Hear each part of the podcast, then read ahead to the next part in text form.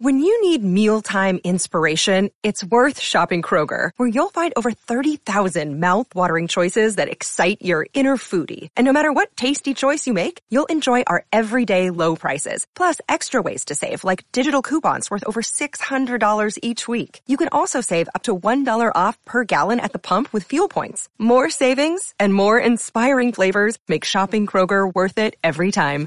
Kroger, fresh for everyone. Fuel restrictions apply. Another day is here, and you're ready for it. What to wear? Check. Breakfast, lunch, and dinner? Check.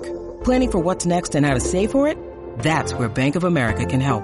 For your financial to-dos, Bank of America has experts ready to help get you closer to your goals.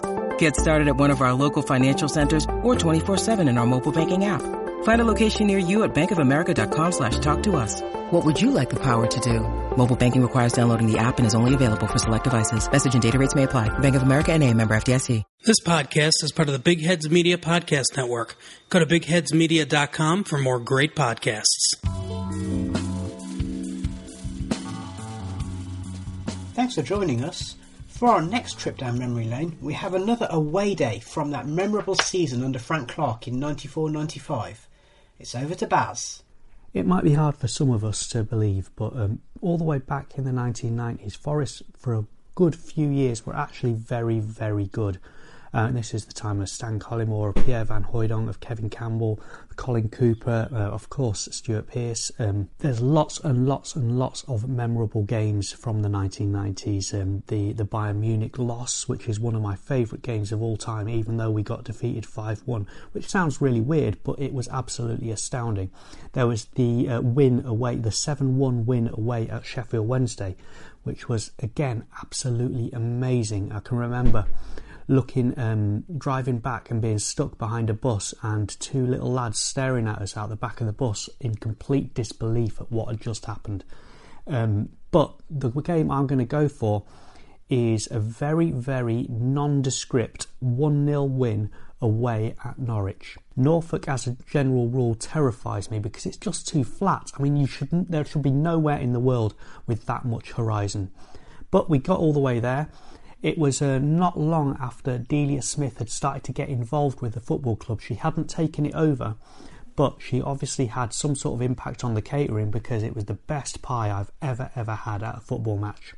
The game itself was really, really dull. Nothing was happening. Um, this was two very, very evenly matched teams that like to play passing football. We played a very, very particular style of counter-attacking football. So we would sit back, let Norwich come onto us. Um, we let everyone come onto us, and then we would hit them really, really fast on the break. This went on for the entire first half, and I don't remember any incidents at all in the first half. But what I do remember is in the second half, the little group of away fans, maybe those couldn't be no more than a thousand of us because Carrow Road was quite a small stadium back then, just started singing Frankie Clark's Red and White Army over and over and over and over again for the entire duration of the second half. Well, certainly until about the 85th or 86th or 87th minute, somewhere around there. And then suddenly we did one of those breaks and then Steve Stone somehow bundled the ball in at the far end. It's uh, I don't know, it went in off his arse or off his shin or something like that, but it went in right at the end of the game. 1 0 away win, absolutely fantastic. And as we were driving back, not only did we stop for a McDonald's, which was quite which was quite a nice thing, but also I can remember thinking that win was down to us, down to us, the fans, because of the way we sang continuously throughout the second half. But even better, on Radio Nottingham the next day, Steve Stone was interviewed and he was said, "How it feel? How did it feel to to get that winner or whatever it was, whatever the interviewer said to him?" And he said, "To be honest, we were losing faith a bit, but the fans kept singing and that kept us going." And I was like, "There, you see, I was right. We have it." The fans got us that three points at Norwich away, a ground in the middle of nowhere, a place with too much horizon, but it was us that got the win.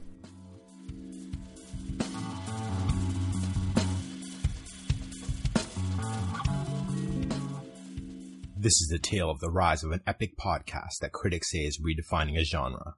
The tale of a man who decided that his calling in life was to give a future to the past. The saga of Arjun, your lore master. Come dream with me as we go deep into our stories. If you think you've been taken to a battlefield before, I assure you, you're mistaken. So take a deep breath, let it out slowly, put some smoke in the air if you choose, and prepare to let your mind flow to my voice as we go deep Welcome to Deep into History, available everywhere. Sports Social Podcast Network.